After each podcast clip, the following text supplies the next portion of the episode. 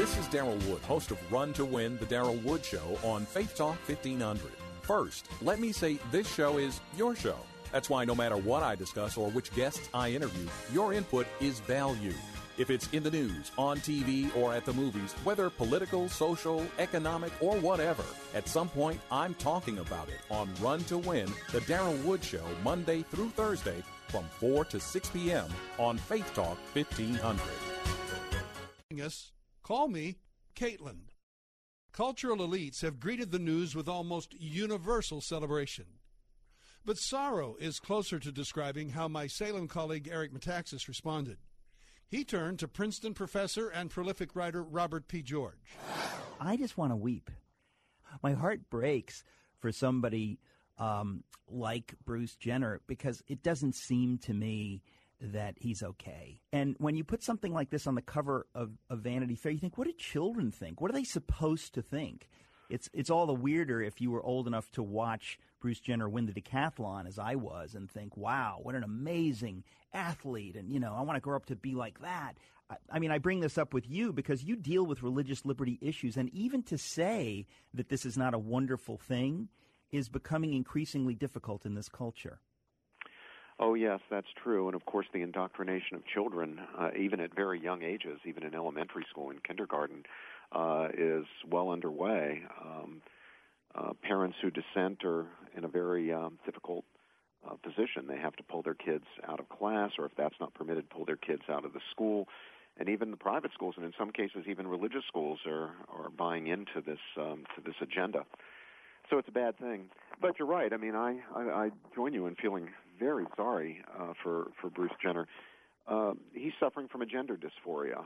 Gender dysphorias, by all accounts, uh, are a kind of form of torture. It's it's it's terrible psychologically. It's just a form of of torture, and so people desperately try to find a way to resolve the dysphoria. Uh, but um, today, instead of being encouraged to fix the problem at the psychological level, they're encouraged rather to uh, try to fix the problem at the biological level. The trouble, of course, is that that's not where the uh, where the problem is.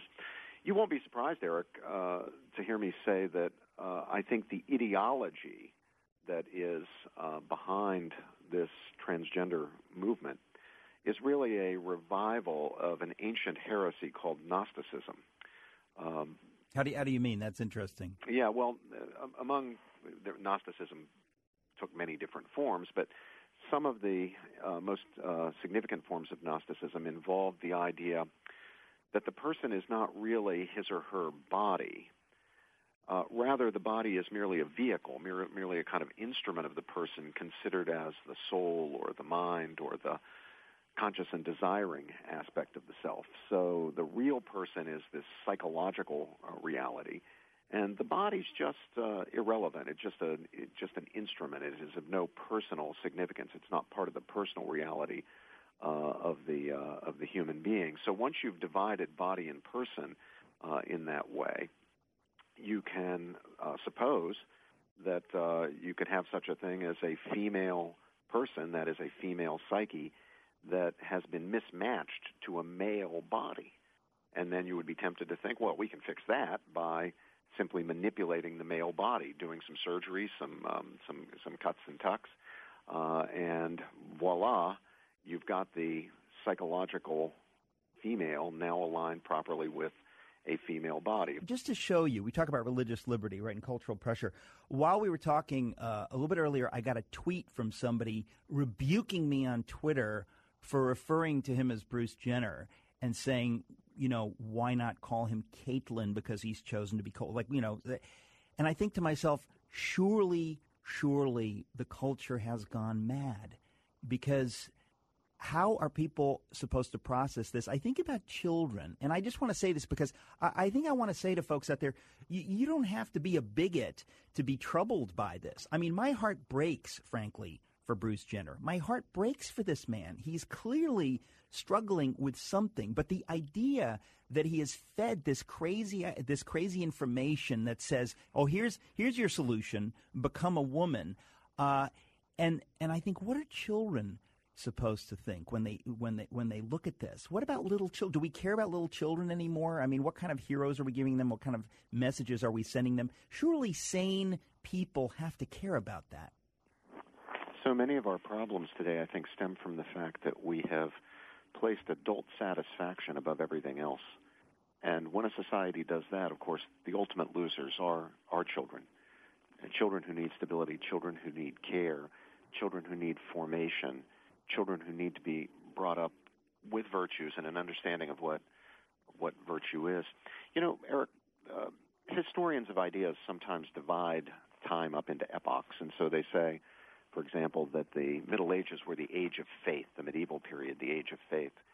And then they say the Enlightenment era, that was the age of, of reason. Well, if the medieval period was the age of faith and the Enlightened period was the age of uh, reason, uh, we live in the age of feeling.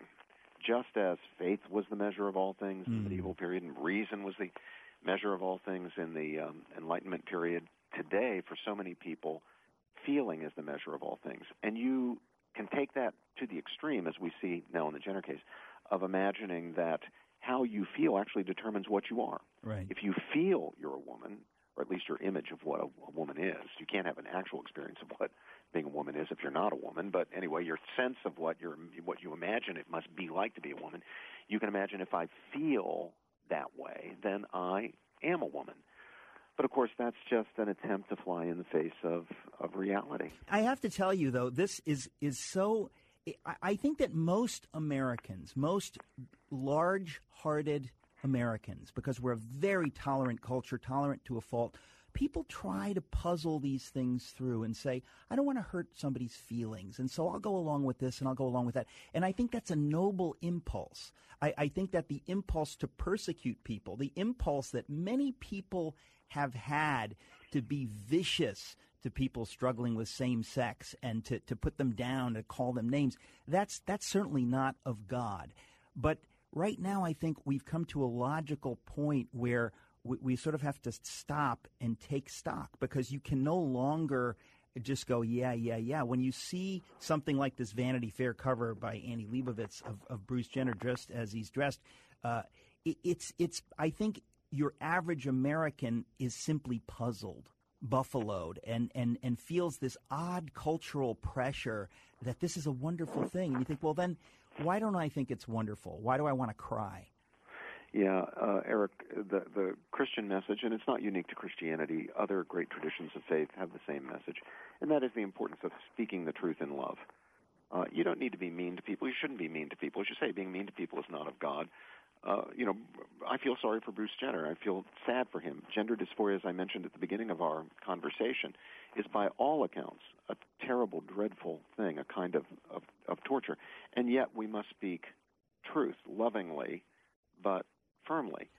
The impulse to be mean to people, to intimidate them, to bully them, to call them names, to abuse them has not gone away uh, you find it now when people like the person who tweeted to you try to intimidate you and bully you into going against your own conscience. They call you a bigot. They call you names. They try to exclude you from having certain jobs or being in certain professions. They claim that you make space unsafe for people. They demonize you. This is the fate we find ourselves uh, with uh, with today. If you stand up and try to speak the truth, uh, in love to people who want to go down the, the, the, the road or further down the road of, uh, of narcissism. Dr. George is onto something when he points out that reality, for so much of our culture, is determined by our feelings. But as Christians, we know that our feelings do not determine whether or not something is the case. That is, feeling something just doesn't make it so. As we continue to sort through this set of issues, we'll turn now to Albert Mohler, he addressed the Jenner story on his briefing program. Even as the celebrity culture focused on this as a matter of sensationalism, we're looking at a very tragic human drama, one that should bring about the compassion of Christians in terms of our thinking, but also the most keen biblical analysis of understanding what's really at stake here. The biblical worldview makes very clear that God, for his glory, has made every single human being as male or female because of his intention for us and for our good.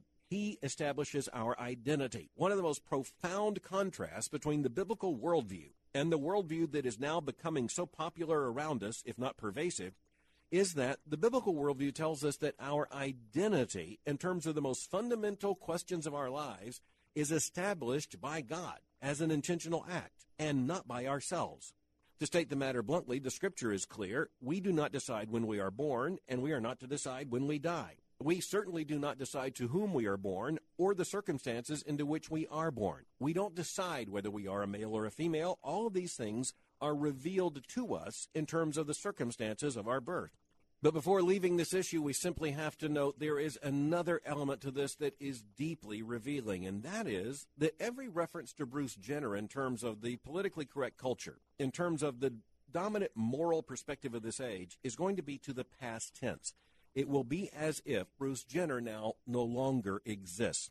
Now you have the debut on the cover of Vanity Fair magazine of an individual unknown to the world until very recent times. Indeed, until Monday, identified as Caitlyn Jenner. How in the world is it possible that with a straight face, the culture can all of a sudden begin speaking of a living person in the past tense, and now speaking of a new person in the present and toward the future? Who knows for how long?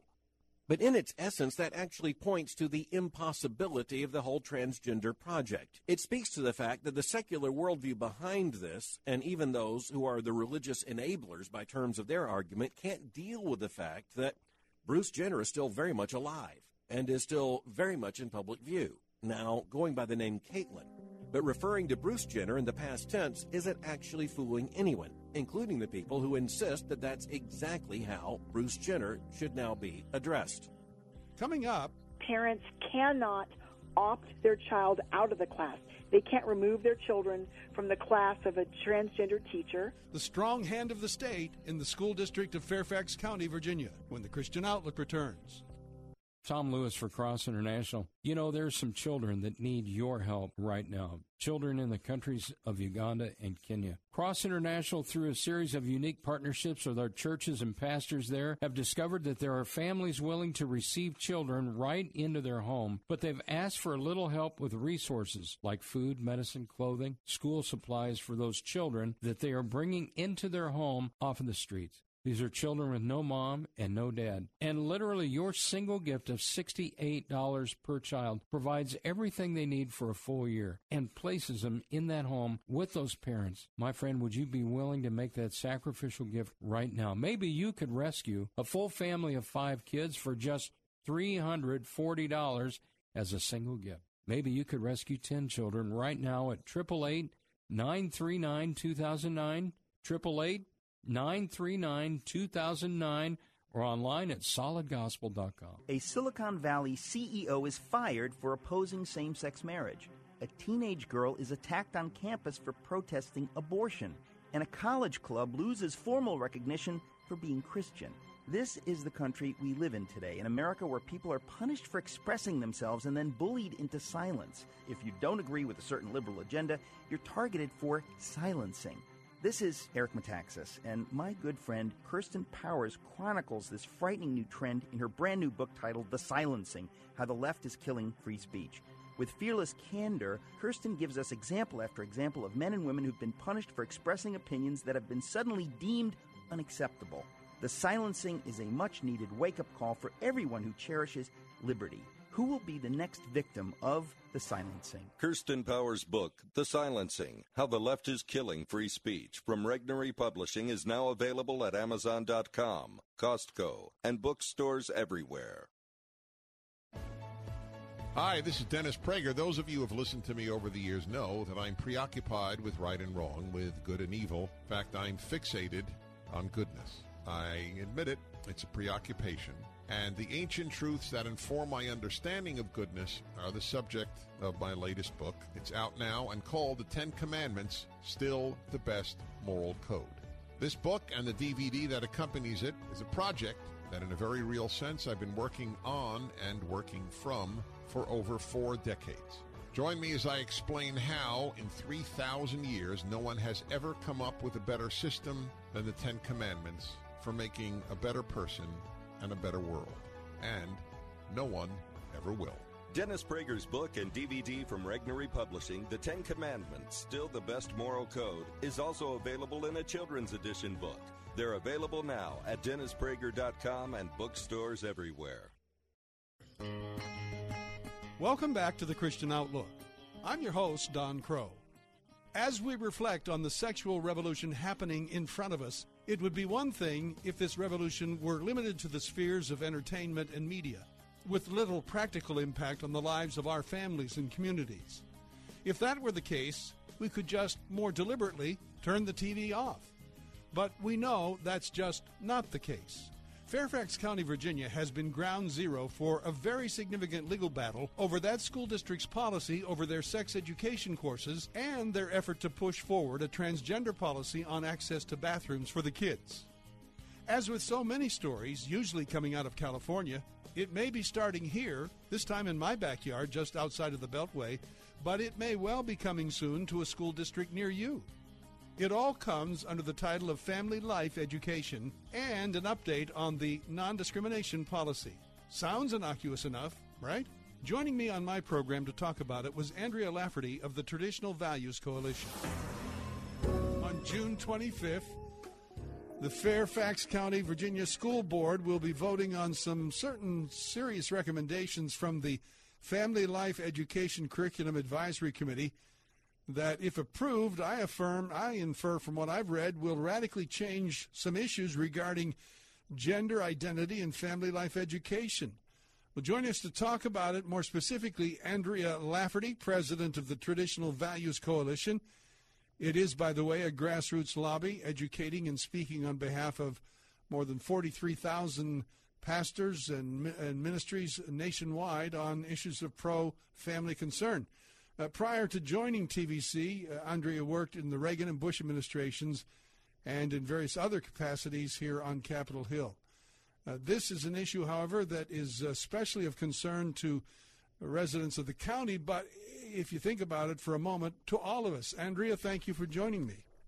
Don, it's great to be with you. Thank you for having me on.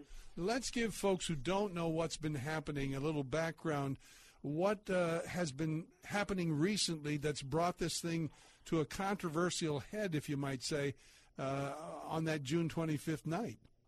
Well, um, in November of last year, the Fairfax County School Board slipped in uh, to their um, non discrimination policy sexual orientation. Didn't bother to tell anybody or really make a big. They did uh, on their on their site, but very few people knew about it. Then May 7th, um, there was a vote on whether or not to add gender identity as a protected class. Now remember, what this means is is that gender identity, people that are transgendered, and uh, you know they say that there are 50 plus genders, those people that buy into that. So they've added that to a protected class as where there are African Americans, Hispanics, and others. The board voted on that, although there were hundreds of parents in the room there were hundreds of parents literally locked out of the room. A policeman was at the door with a key, keeping out hundreds of parents.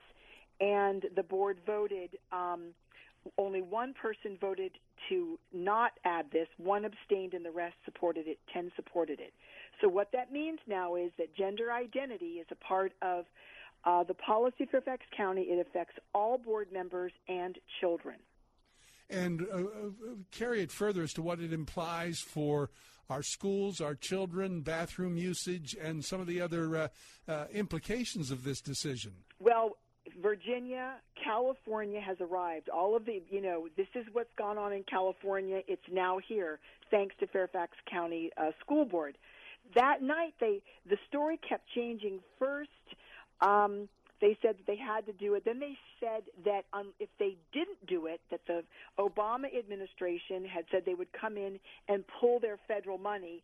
Then they said they were being told to do it by Vir- the Virginia, you know, governor, whatever. So they didn't have to do it. It was unnecessary. Uh, Mr. Moon, who's on the board, said that this was that the current policy was fine, but he, of course, voted for it, as did um, nine other board members. So that happened, and they, but that night they said, "Don't worry, there will be no immediate changes. Nothing will change." Well done. Two about two business days later, uh, there was a board meeting where they, in fact, um, brought up and were discussing changes to the family life education. This is happening really fast and furious, and we need parents to engage on this, grandparents, um, to become active in what's going on because we're talking about the hearts and minds of future generations. We're talking about really, in a sense, I guess, Andrea, two things, two different things. One's this shift on gender identity to shift to transgender acceptance, but also the larger issue of family life education. Uh, can you explain those distinctions? Well, and also remember that now that this is a part of their policy, this will mean that if Mr. Smith is a third grade teacher and he wants to become Miss Smith, that teacher cannot be removed from the classroom and parents cannot opt their child out of the class. They can't remove their children from the class of a transgender teacher.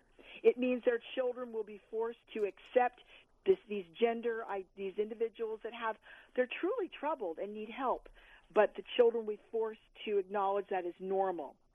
And um, and so now what they've done is under Family Life Education FLE, they are moving things around. Some stuff that's been traditionally in Family Life Education will be moved to health. What that means is what used to be where you could opt your child out will be mandatory under health.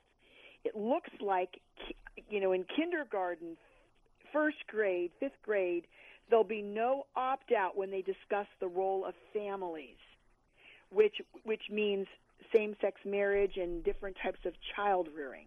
Well, is there anything left that parents is there anything left that parents can opt their child out of? Well, we are still trying to get to the bottom of this. Um, they say yes, you can opt your kid out of discuss certain discussions uh, dealing with gender identity, which I think is going to be hard. Um, they've also, by the way, there will be discussions in fourth grade, not just of sex abuse, but of incest for 10 year old kids. And in eighth grade, they're going to talk about contraception methods. Mm. Um, you know, in in ninth grade biology, the FLE will be moving to health. Um, now that will remain the opt out. So this is moving very quickly. The school board is trying to kind of cover their track and their tails. And if your listeners stay tuned, we will continue to update people on what's going on. Now, there are a couple of websites I think that folks could uh, check out. One's for the school board hearing, uh, and I guess there are other another link that indicates changes made. Yes, if you um, at, at traditionalvalues.org, we have a, a PDF that you can download, but it has a hyperlink in it online. And it says you can actually watch a school board meeting where these changes were discussed about two days or so after the board promised not to do anything. And by the way, the superintendent said um, all of this is a coincidence or that there's no connection. Mm. Yeah. Also, you can read the document where they've lined out and underlined telling you what is new, what gets moved. Um, you know, we Don, we've got a team of people, awesome parents, moms and dads that are reading through stuff, working with us um, to get the information and let parents know. Coming up, a look at family life in America's urban core. Liberalism is cruel. It has totally collapsed family life in this country. Star Parker in the next segment of the Christian Outlook. Stay with us.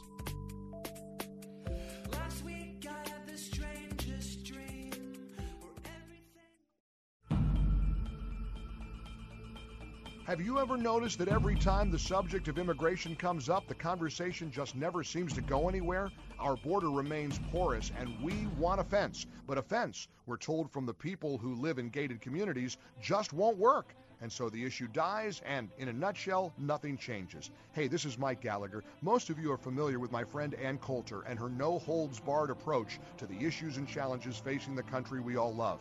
Well, she's at it again. And in Adios America, Ann is at her provocative best, trying to stop the left from turning our country into a third world hellhole. But she's providing our nation the provocative conversation we need to have. And we need to have it now. Grab a copy of Ann's book and let's start that conversation today. Adios, America. The left's plan to turn our country into a third world hellhole from Ann Coulter is out now from Regnery Publishing and available at Amazon.com. Barnes & Noble, and bookstores everywhere. From pop culture to academia to politics, Christianity is portrayed as built on ancient myths, and the Bible nothing more than a collection of fairy tales. But the critics' arguments against Christianity and Jesus are far weaker than they first appear. In his latest New York Times bestseller, Jesus on Trial, author and lawyer David Limbaugh confronts the skeptics head on. Applying his expert legal eye to the evidence, Limbaugh produces powerful arguments to show the Bible's historical accuracy and truthfulness in a way that you've never heard or read before. Part personal testimony, part Christian apologetic, part informative evaluation of the facts, and part primer on theology. Jesus on Trial provides readers with a remarkable reaffirmation of their faith while offering a challenge to skeptics that cannot be ignored. Read why the Gospel's account of Jesus' resurrection is far more convincing than any other explanation of his fate, why the evidence of the resurrection of Christ is crucial, and much more. Get your copy of Jesus on Trial today at your local or online bookstore. CCM Magazine, free and now twice, twice. every month. That's right. The CCM Magazine you've always loved now has two free online editions every month. Hear the music, listen to the interviews, see the videos of your favorite contemporary Christian artists. Enjoy CCM Magazine online now with two, two new issues each and every month. Your free digital subscription is at ccmmagazine.com. Log on now and find out more about Francesca Battistelli. Getting real on her latest record. Shawn McDonald. Showing off his brave side. Third day. Tearing it up on the concert trail with Skillet. The music you love, the artists who make it, all come alive in the digital pages of CCM Magazine. And now with two new issues every month. Get your free online subscription now at ccmmagazine.com. American history is filled with heroes from every walk of life, but our children aren't learning about them. That's why our friends at Regnery Publishing have partnered with Peanuts to bring you a new series of books that children and parents are going to love. Imagine learning about the heroes of American history from Snoopy, Charlie Brown, Linus, and the rest of the Peanuts gang.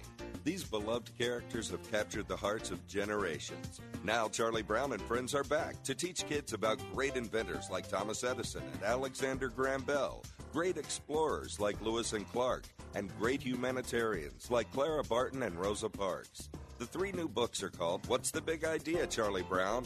Where Are You Going, Charlie Brown? And Who Cares, Charlie Brown? Each book is fully illustrated and features brand new stories written for children ages 4 through 8, along with kid friendly biographies and activity pages. Don't wait. Get your copy of these new Peanuts classics from Regnery Publishing at your local or online bookstore today.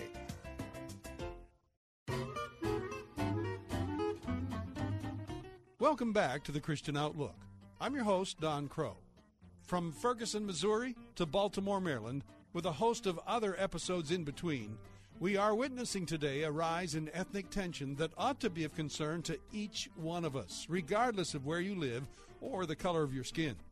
Underlying all the current points of tension and making matters worse in the urban core today has been the set of programs from our federal government that have contributed to the brokenness of family life today. And no ethnic or demographic group has fared worse than the urban black family. Star Parker has devoted herself to trying to make a difference. The founder and president of CURE, the Center for Urban Renewal and Education, was a guest of Bob Burney on WRFD in Columbus, Ohio. You have a, a fairly new book. It's been re released Blind Conceit Politics, Policy, and Racial Polarization How to Move Forward to Save um, America. Right. Star Parker, how do we move forward and save America? Well, let's get that first to some things that I point out in this book is the breakdown of, of, of culture, the breakdown of our civil society. Because you're absolutely right about the war on poverty, uh, dismantling structures and infrastructure, in particular when it came to our poor. Uh, they they were convinced that their problems were somebody else's fault and that we would pay them to be sexually irresponsible is what it boiled down to. Mm-hmm. I used to live on welfare. I was seven years in and out of that system, so I know the rules really well. The means test they call them uh, when they develop out welfare policy: don't work, don't save, don't get married. These are the rules. But some other things were happening during those same 60s. The 50 year war on poverty uh, was lost mostly because of these other challenges. We, uh, during that same time, had a war on religion where we scrubbed our schools from all reference to God. We had a war on marriage called a feminist uh, movement mm-hmm. that just convinced women that they were autonomous individuals and did not need to uh, consider the biological clock that God had given them to to stabilize a society uh, and to uh, organize society as, as marriage does.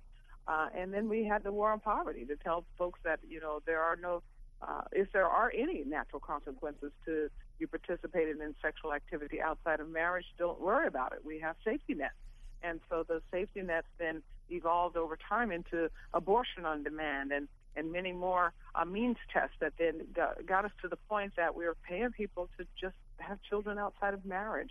And then through housing policy, we put those people in certain communities, and the next thing you know, we have um, Ferguson's and, and Baltimore's. Mm-hmm. Uh, and so we have to change public policy. But you're absolutely right. The the, the war on poverty, $14 trillion later, $900 billion a year, not only is costing the American taxpayers uh, in, in terms of investment capital, but it's ruining lives. The human capital we can't is, is insurmountable. Why is it so difficult to get the truth into the black community?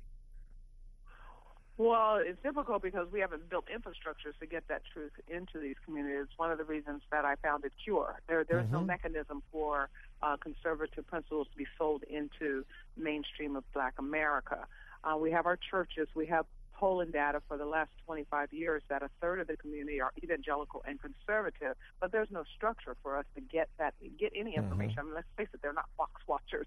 Uh, yeah. Is why uh, I'm trying to build out this machinery through Cure so that we can get these pastors the information they need so that they can help their congregants get um, good information about what has broken down and how we're going to fix it. Liberalism has failed this community in particular, but it's failing all of our society.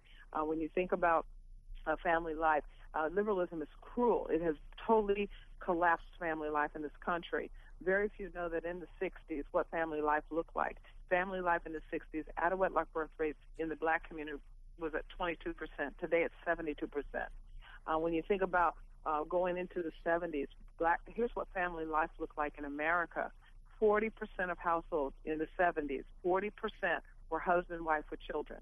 Okay? This is what we went into mm-hmm. after this war on religion, war on poverty, war mm-hmm. on marriage. We still had a healthy part of our society that were husband, wife, children was at 40%. Right. Today, that number is 17%.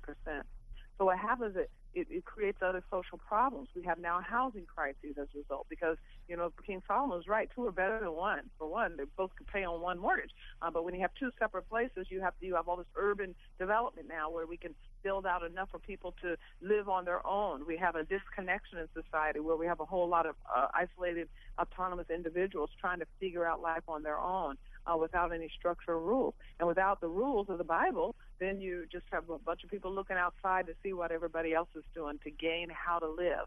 And that's how secularism came in and, and basically replaced uh, just basic Ten Commandments. Uh, and when you look at secularism, it's pop culture. Uh, that's what people are doing, or it's secular humanism, or it's moral relativism. So we've become a very confused society. The reason it's so reflective in Black America is, is this community got hit hardest. They were they were most vulnerable when they started the social engineering, when liberals got a hold of political power, and and it, so it hurt them uh, the hardest uh, because they were so vulnerable, and then grabbed onto those welfare programs very early. Coming up Christianity at its core is not about what you and I should do. It's a message of what of what God has done. The gospel when the Christian Outlook returns. Stay with us. Hi, this is Dennis Prager. Those of you who have listened to me over the years know that I'm preoccupied with right and wrong, with good and evil. In fact, I'm fixated on goodness. I admit it, it's a preoccupation and the ancient truths that inform my understanding of goodness are the subject of my latest book. It's out now and called The Ten Commandments Still the Best Moral Code. This book and the DVD that accompanies it is a project that, in a very real sense, I've been working on and working from for over four decades. Join me as I explain how, in 3,000 years, no one has ever come up with a better system than the Ten Commandments for making a better person and a better world. And no one ever will.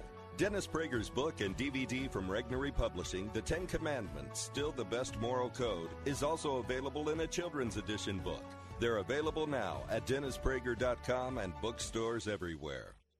A Silicon Valley CEO is fired for opposing same sex marriage. A teenage girl is attacked on campus for protesting abortion. And a college club loses formal recognition for being Christian. This is the country we live in today, an America where people are punished for expressing themselves and then bullied into silence. If you don't agree with a certain liberal agenda, you're targeted for silencing. This is Eric Metaxas, and my good friend Kirsten Powers chronicles this frightening new trend in her brand new book titled The Silencing How the Left is Killing Free Speech. With fearless candor, Kirsten gives us example after example of men and women who've been punished for expressing opinions that have been suddenly deemed unacceptable. The silencing is a much needed wake up call for everyone who cherishes liberty. Who will be the next victim of the silencing? Kirsten Powers' book, The Silencing How the Left is Killing Free Speech, from Regnery Publishing, is now available at Amazon.com, Costco, and bookstores everywhere. CCM Magazine, free and now twice, twice every month. That's right. The CCM Magazine you've always loved now has two free online editions every month. Hear the music, listen to the interviews, see the videos of your favorite contemporary Christian artists. Enjoy CCM Magazine online now with two, two new issues each and every month. Your free digital subscription is at ccmmagazine.com. Log on now and find out more about Francesca Battistelli. Getting Real on her latest record. Showing off his brave side. Third day. Tearing it up on the concert trail with Skillet. The music you love, the artists who make it, all come alive in the digital pages of CCM Magazine. And now with two new issues every month. Get your free online subscription now at ccmmagazine.com. Hi, it's Hugh Hewitt from my friends at Regnery Publishing, and boy, they have got a breakthrough. They have partnered with Peanuts. That's right. American history is filled with heroes from every walk of life, but our kids are not learning about them. But Regnery Publishing now has a new partnership with the Peanuts characters. They're going to bring you a new series of books that children and parents are going to love. Imagine learning about the heroes of American history from Snoopy, Charlie Brown, Linus, and the rest of the Peanuts gang. Now, Charlie Brown and friends are back to teach kids about great inventors like Thomas Edison and Alexander Graham Bell, great explorers like Lewis and Clark, great humanitarians like Clara Barton and Rosa Parks. The three new books are called What's the Big Idea, Charlie Brown? Where Are You Going, Charlie Brown? And Who Cares, Charlie Brown? Each book is fully illustrated and features brand new stories written for children ages 4 through 8, along with kid friendly biographies and activity pages. Don't wait. Get your copy of these new Peanuts classics from Regnery Publishing at your local or online bookstore today. Welcome back to the Christian Outlook. I'm your host, Don Kroah. Whether you stumbled across our program today and would not consider yourself a Christian, or if, like me, you have more than a few decades in Christ, most of us at some point have struggled before our Creator with a crippling sense of all the things we ought to do. God wants me to do this. God wants me to do that. I can't find the strength or the will to do what I know is right. And when, not if, I fall short, God wants me to make amends. All of this this sense of our inadequacy before God can very easily cause us to miss the central message of the Bible. It can cause us to miss the gospel, or at least, it can cause us to misunderstand and misrepresent what the gospel really is. I think you'll enjoy the clarifying nature of this conversation with pastor and author J.D. Greear. He was a guest of Frank Sontag on KKLA in Los Angeles. Your book, entitled Gospel, big bold letters, speak about the gospel, and then we're going to jump into the subtitle and some of the mer- many interesting angles that you've uh, that you've addressed in your brand new book. Yeah, well, um, you know, the title "Gospel." I, I apologize for its kind of audacious reach. My wife, when she heard the title of the book, said, "I, I think that title's already been taken." um, and I said, "Yeah, I understand that." But basically, it's it's saying that the center of the Christian life, the center of the Christian message, is not advice um, about how we are supposed to live. That's certainly important, but it's a message um, about what God has done to save us. I've heard it said it's not primarily good advice, it's good news. And the core of that message that God has done everything necessary to save us transforms our hearts so that we begin to obey the, the laws of God. What we should do, we begin to obey it from the heart. And it's a fundamentally different way of approaching God. Um, the gospel is the core. It's you know in the book I explain it's not just the ABCs of the Christian life. It's the it's the A through Z. It's not the diving board off of which we jump into the pool of Christianity. It's the it's the pool itself. Now, obviously, you writing this book, you were strongly compelled to write about the gospel, as your wife kind of jokingly said. I, I think that's been written about before, but speak to what was on your heart when you first began to recognize that you were led to write a book on this topic? And then we can talk about some of the areas that were a little weak as men and women of Christ and what we can learn from your book. Well, Frank, the bottom line is what prompted it is I was tired as a Christian because no matter what I did or what I, how much I gave or where I went, there always seemed to be something more that I should be doing. Um, you know, every speaker that came in um, and talked, um, this is back before I was a pastor, but um, every speaker came in and talked about what Christians ought to be doing. I was like, well, you know, I, I got to do that. If you know, I ought to be um, serving the poor. I ought to be going on mission trips. I ought to be, you know, sponsoring orphan children, and and all these things are obviously great and they're a necessary part of, of what it means to walk with with God. But God was the kind of the merciless taskmaster mm. who was always standing above me, shouting, "Not enough, not enough. Do you want to please me? Do you want to you want me to approve of you? Then you've got to do more." And I was weary, and, I would read Jesus's words about, you know, um, my yoke is easy, my burden is light, and I was like, I have no idea what he's talking about. Um, and it was then that that I began to um, really through the teaching of other people, through um, guys like Tim Keller. He's, he was a big influence in this book. He wrote the foreword, obviously, for the book. Um, but just realizing that, that Christianity at its core is not about what you and I should do. It's a message of what of what God has done. I, really built this um, whole book on, a, on what I call a gospel prayer. That for a while in my life, I had, I had to pray every single morning as a discipline to preach the gospel to myself. And one of the key components of that prayer um, is in Christ, there's nothing that I could do that would make God love me anymore. And there's nothing I have done that would make him love me any less. His, that's the phrase. What it means is that his love and acceptance is given to us as a gift. And when you when you receive that gift and you rest in it, that's when your heart really begins to change. And what you ought to do for God is replaced by what you want to do for God. And that was a fundamental change for me. JD, I think there are many of us, me included, that can relate to the weary part. We're just tired of being in this in this state of okay, what's missing? What what what about this word of God that we love so much? What am I not grasping a hold of in my life? Talk about gospel saturated living. Well, what that means is that for a long time, evangelicals, and I would assume that's you know obviously you and me, and it's gonna, most of the people that are listening to this right now um, evangelicals have thought about the gospel as the entry right. It's how you begin the Christian life. Um, what I begin to discover is that the gospel is not just the entry right, it's the entire thing. The way that you and I grow in Christ is not by growing beyond the gospel, but by going deeper into the gospel. Uh, for example, in marriage, um, when, when the Bible wants to talk about marriage, notice what the Apostle Paul does. He doesn't lay out 10 steps for you to be a better husband what he says is think about the 10 billion steps that Jesus took to come to you, Ephesians 5, when he divested himself of his rights and privileges and came to lay down his life for you. Why don't you think about and meditate on that for a long time?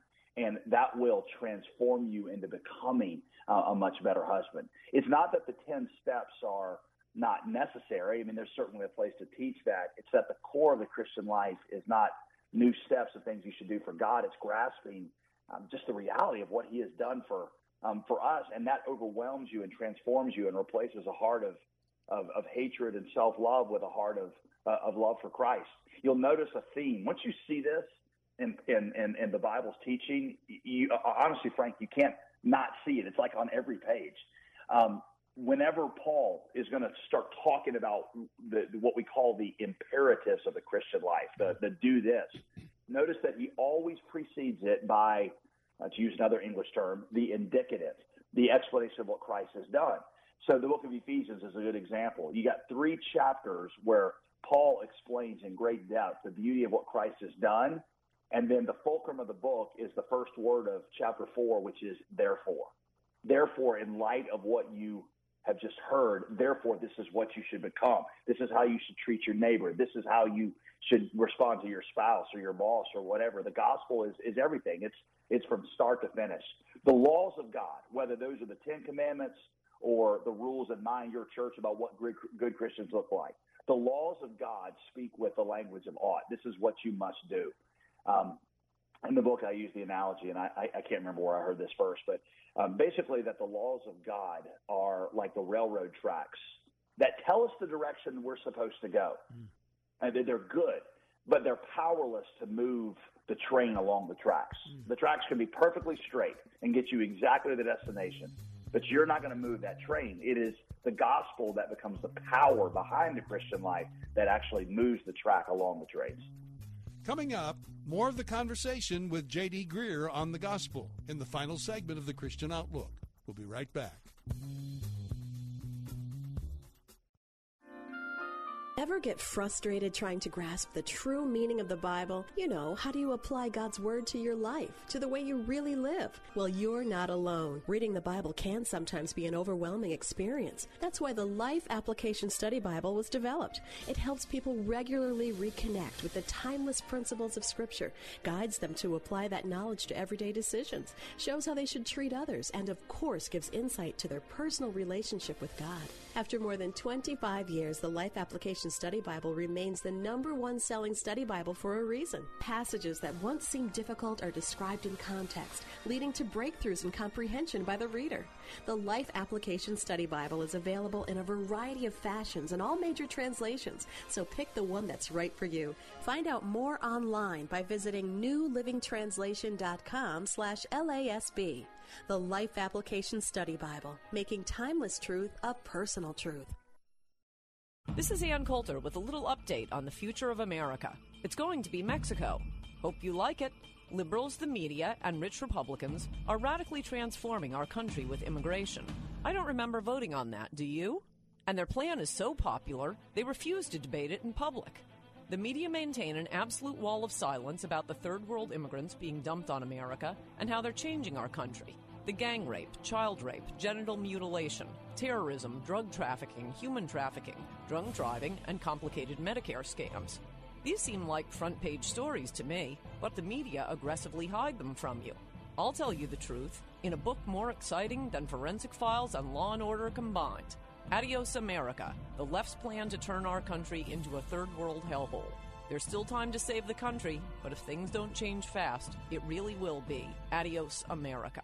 Adios America from Ann Coulter is out now and available at Amazon.com and bookstores everywhere. American history is filled with heroes, but our children aren't learning about them. So our friends at Regnery Publishing have partnered with Peanuts for a new series of books that children and parents will love.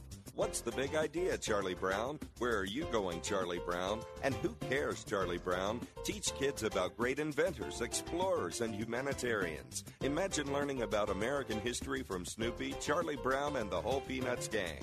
Get your copy of these new Peanuts classics at your local or online bookstore today.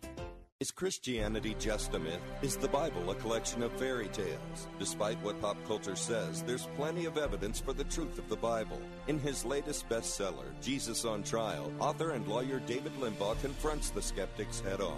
Part personal testimony, part Christian apologetic, part informative evaluation of the facts. Jesus on Trial provides a reaffirmation of faith and a challenge to skeptics that cannot be ignored. Get Jesus on Trial today at your local or online bookstore. Welcome back to the Christian Outlook. I'm your host, Don Kroah. There is something beautiful about the gospel message of Jesus Christ. There are, in fact, many things that are beautiful about the gospel message of Jesus Christ. But the beautiful thing, or the beautiful aspect to which I'm referring, is that the gospel just keeps getting better. The more you understand it, the more you appreciate it. And the more you appreciate it, the more you are inclined to love and serve this life giving God more faithfully. And so it just keeps getting better. Let's return to Frank Sontag's conversation with J.D. Greear as J.D. picks up on an illustration from Martin Luther. Martin Luther said um, that, that the great commandment is a dilemma. The great commandment to love God with all your heart, soul, and mind. He said the dilemma is how can love really be commanded? Yep. Because if you really love something, you won't be need to be commanded to love it. You'll love it. And if you don't love something, there's no command that can make you love it. The dilemma of the great commandment is that it's a commandment given about something that can never be commanded, and that if it exists, it doesn't need a command. He said that's the dilemma. So, how are you and I to receive the great commandment to love God with all our heart and love our neighbor? How can we who don't love God and don't love our neighbor how can we actually learn to love God and our neighbor? And that's where the gospel takes us to a different place. It's not in greater, louder, more harsh commands about why we must love God. It's the message of what God has done to save us, and that changes our hearts so that we, we begin to love Him and love others um, from a place in our heart that doesn't need to be commanded. JD, when I became a Christian, my first pastor um, preached on, I think one of the first times I was in church, he talked about God's love and he said, if you're ever in confusion over how much God loves you, he suggested spend some time at the foot of the cross. Talk about metaphorically spending time at the foot of the cross. And also, I think in the first chapter, you wrote uh, a bit on without love, it's ultimately worthless.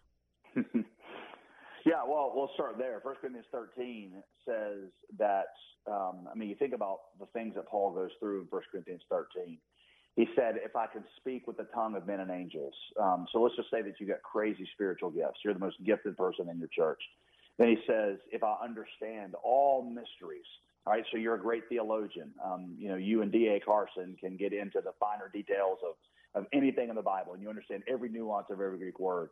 Um, he goes on to say, if I give up my body to be burned, I mean, Frank, it doesn't get more radical than that. When you when the offering plate is going by and you light your body on fire and throw it in the offering plate, I mean that's that's radical. Mm. Um, he says I can do all those things, and if those things don't come from a heart that wants to do them, a heart of love, ultimately it's worthless. Um, all the God, I'll repeat what I said a minute ago. God is not just after obedience; He's after a whole new kind of obedience, and that kind of obedience is the obedience that grows out of desire. Um, where does that come from? It comes from um, the message, the news about what God has done to, uh, to save you and me. Thanks for joining us on the Christian Outlook. Follow us on Twitter at TC Outlook. That's TC Outlook. And sign up for our new podcast at ChristianOutlook.com. For executive producer Russell Schubin and producers Greg Hengler, Ali Landstrom, and Elizabeth Meyer, I'm Don Kroah, inviting you to join us next time for another edition of The Christian Outlook.